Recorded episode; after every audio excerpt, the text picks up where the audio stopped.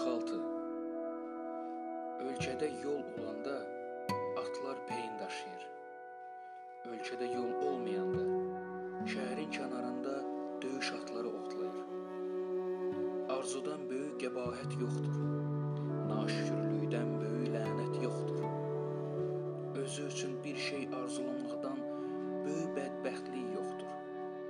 Bu səbəbdən də məmnunluğu dərk edən həmişə məmnun olacaqdır.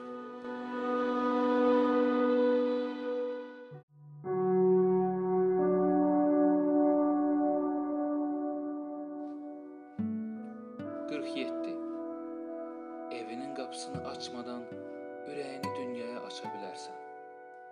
Pəncərəndən boylamadan göylərin yolunu görə bilərsən. Nə qədər çox bilsən, o qədər az anlayarsan.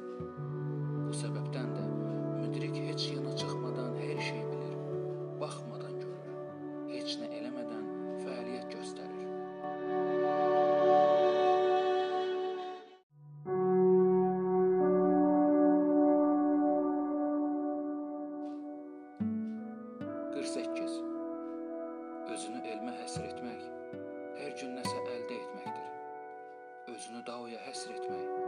ayunas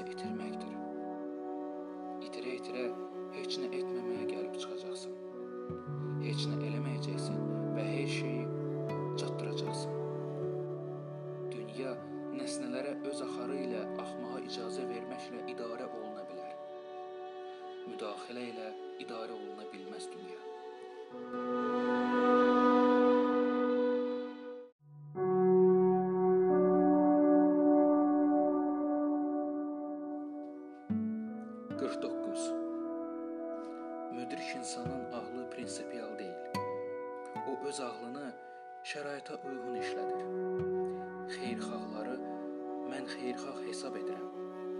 Xeyirxah olmayanları da mən xeyirxah hesab edirəm. Bu həqiqi xeyirxahlıqdır. Etibara layiq olanlara mən inanıram. Etibara layiq olmayanlara da mən inanıram. Bu həqiqi inamdır. Müdrikin ağlı açıqdır, boşluq kimi.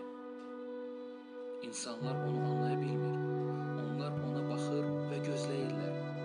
O onlara isə öz uşaqları kimi davranır.